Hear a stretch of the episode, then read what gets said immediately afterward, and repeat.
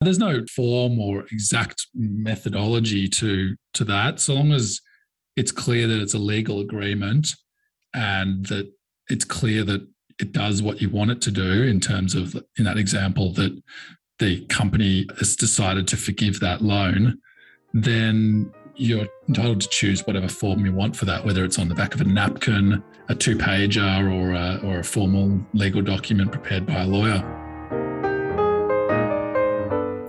Listening to Australia's podcast for accountants, Tax Talks, the podcast to grow your firm. Welcome to episode 354 of Tax Talks. This is Heidi Robson, and thank you to Class for sponsoring this episode. Let's talk about the write off of Division 7A loans. And now let's assume we have two companies. Company A and Company B. Both companies have a Division 7A loan on their books and both companies did not recognize a deemed Division 7A dividend, but for different reasons. Company A changed accountants and only now realized that they should have recognized a deemed Division 7A dividend ages ago, more than four years ago, but the individual tax returns of the relevant shareholders are outside of the amendment period, and so they can no longer amend those returns to pick up that dividend. So there is no Division 7A dividend recognized, but the relevant individual tax returns can no longer be amended. Company B is in a different position. They were aware at the time that they had a Division 7A loan, but the company had no distributable surplus in the year the deemed Division 7A dividend would have arisen. So there was no deemed dividend either. And so now both companies still have these loans from the company to the shareholder in their balance sheets. What do you do with those? Will they just sit there forever? Can you write them off? That is the question. But to start with, let's just quickly look at the relevant sections. Section 109F, F for forgiveness. Subsection 1 says the following It says, A private company is taken to pay a dividend to an entity at the end of the private company's year of income if all or part of a debt the entity owed the private company is forgiven in that year. End of quote. So if you forgive a Division 7A loan, you trigger a deemed dividend under Section 109F. Now comes Section 109G. And 109G, it sounds a bit convoluted in subsection 3, but it basically says that if you have already recognized a deemed dividend due to Section 109D, then the forgiveness of that loan can't trigger another dividend. And then subsection 3a says the same thing for a dividend under section 109e, the shortfall of minimum repayments. So if you had a dividend under section 109d or 109e, the shortfall of a minimum repayment, then you can't be hit with another division 7a dividend. So whenever you had a deemed dividend under section 109d or e, that amount can trigger another dividend under Section 109F. You can't be taxed twice for the same amount. That is what Section 109G is basically telling you. And this will become really important in a minute when we talk about the Division 7A dividends that arose but were not recognized because of a past amendment period. So now let's go back to our two examples. Company A, no deemed dividend thanks to past amendment periods having passed, and Company B, no deemed dividend thanks to no distributable surplus. So let's ask Andrew Henshaw of Velocity Legal in Melbourne whether Company A or B or both can write off these loans without triggering Division 7A? Will the write off trigger a dividend under Section 109F? That is the question. Yeah, well, let's go through Company A first then. So you've got a situation where the company has made a loan to a shareholder or an associate of a shareholder in a prior income year, which has triggered a deemed dividend. It's just that that deemed dividend has not been reported in anyone's tax return and the individuals or persons that it would be reportable to, the commissioner is now out of time to issue an assessment for that year in question, subject, of course, to the commissioner forming the view that fraud or evasion has occurred. And let's just assume that that hasn't, that there is not that view. So in other words, the commission is out of time to issue a deemed div- so to issue a deemed dividend and issue an assessment for that. Well, there's a simple answer of what can be done in that situation. The loan can be forgiven. That would otherwise trigger a debt forgiveness.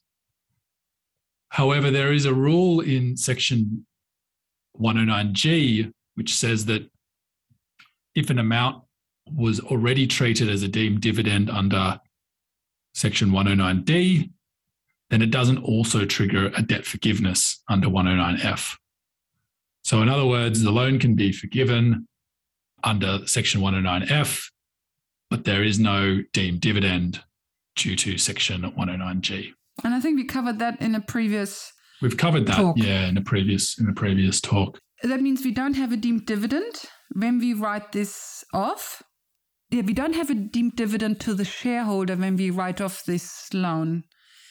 The question is now what happens in the company's books? Is this a non deductible expense when they write this loan off? I think so. I don't. I don't think the company would be getting any tax deduction or capital loss for that amount.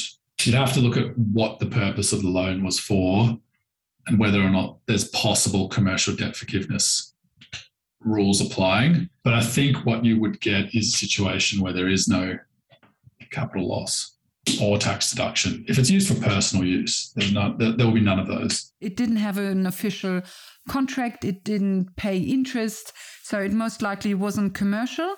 So the commercial debt forgiveness rules don't apply. So then the company basically just books out this receivable, but that expense is not deductible. So they would uh, debit expense and credit receivable, but that expense is not deductible, correct? Yeah. Yep. And the argument it's not deductible is because it wasn't part of their business. Yeah, it has nothing to do with gaining or producing assessable income or part of the business. It's private. It's really a private arrangement. So then moving to loan B or company B, where you've got the situation that it's made a loan, but it did not have a distributable surplus at the time that it made that loan. So as a result of not having a distributable surplus, the company's not taken to pay a deemed dividend under 109D. So the situation is different to Company A. Company A was taken to pay a dividend, it's just that it wasn't included in the tax returns. Company B is never taken to have paid a dividend because it did not have a distributable surplus at the time the loan was made. And what that means is that by forgiving that loan, you don't have that, that protection of, of Section 109G. What you would need to do is you'd have to do another calculation and work out whether there was a distributable surplus at the time of the forgiveness. If there was a distributable surplus or is a distributable surplus at the time of the forgiveness, then you may potentially have a deemed dividend at the time of the forgiveness. Okay. So that means if you avoid Division 7A because you are out of amendment periods, you have had a Section 109D dividend, hence you can't have one again. Yeah. If you avoid Division 7A because there's no distributable surplus, you didn't have a Section 109D deemed dividend, hence, when you forgive it, you don't have Section 109G and F to protect you. And so then you need to look at the distributable surplus again. So for Company B, that got out of Division 7A originally because they didn't have a distributable surplus. They need to have no distributable surplus twice at the time they make the loan and at, and at the time they forgive the loan. Whereas the distributable surplus doesn't apply to Company A because for Company A it was about amendment periods. Absolutely. Yeah, that's correct. And so if company B then doesn't have a distributable surplus in the year it it forgives the loan, then we have the same scenario like for A. They basically debit expense and credit that loan account, and then that expense is not tax deductible. Yep, correct. Is this quite a common scenario for you where you see clients forgive Division 7A loans? I wouldn't say it's a common scenario, but I have advised on it a few times. It's not every day that client comes to you and says, oh, I've got 10 years of Division 7A issues. Most advisors are very aware of Division 7A and manage any possible exposure very well. So it's it's it's relatively uncommon and rare that you see these very large Division 7A problems, but they do exist. Yes. And do you need paperwork to forgive these loans, or can you just, as an accountant, can you just write them off? I would always advise to have paperwork to forgive loans because accounting records are not a transaction document. They're only uh, a record of a transaction happening. So if you're just doing it through accounting records, there is no, I mean, there's a question mark on whether they're even forgiven if there's not uh, some sort of document that's acknowledging that. Yes. And does it need to be a complicated document or can it be quite simple in terms of that on a piece of paper, the company director just says, I forgive these loans. And then both, and the company director basically then signs on both sides because he's also the individual shareholder who received these loans. Can it just be a simple one page declaration? No, there's no, you know, form or exact methodology to to that. So long as it's clear that it's a legal agreement and that it's clear that it does what you want it to do in terms of in that example that the company has decided to forgive that loan, then you're entitled to choose whatever form you want for that, whether it's on the back of a napkin, a two pager, or a, or a formal legal document prepared by a lawyer. Welcome back. So, the big question regarding a write off is why did you not recognize the Division 7A dividend? If there is no dividend because of a past amendment period, all good. You had a dividend under Section 109D, and so now, thanks to 109G, Section 109F can't hit you with another dividend. So you can write off the loan, and there is no tax issue. But, and also, there is no tax deduction when you write it off because this loan wasn't really a business loan when you gave it to the shareholder. But if there is no dividend because of a zero distributable surplus, then you have a problem because you never had a dividend under Section 109D or E. So Section 109G can't protect you. So the write off of the loan will trigger a Division 7A dividend under Section 109F. So not having a distributable surplus just postpones the issue. It doesn't solve it. But if then in that year where you write off the loan, you also don't have a distributable surplus, then you are protected. Then you are okay. So the amendment period protects you right from that year, whereas the distributable surplus only protects you for that time. But when you write off the loan, you have to look again at net distributable surplus. So that's the conclusion of all this. So that's the end of our mini series about Division 7A loans and amendment periods and write offs. In the next episode, episode 355, let's go and look at international tax again. Let's talk with Peter Harper of Ascena Advisors in New York, Florida, and California about cross border tax issues.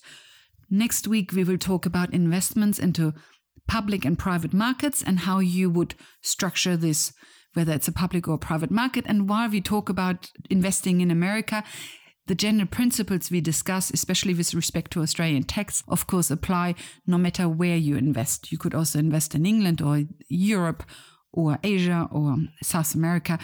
Principles on our side, on the Australian side, are the same. So that is for next week. Thank you for listening. Thank you to Class for their support. Bye for now and see you in the next episode.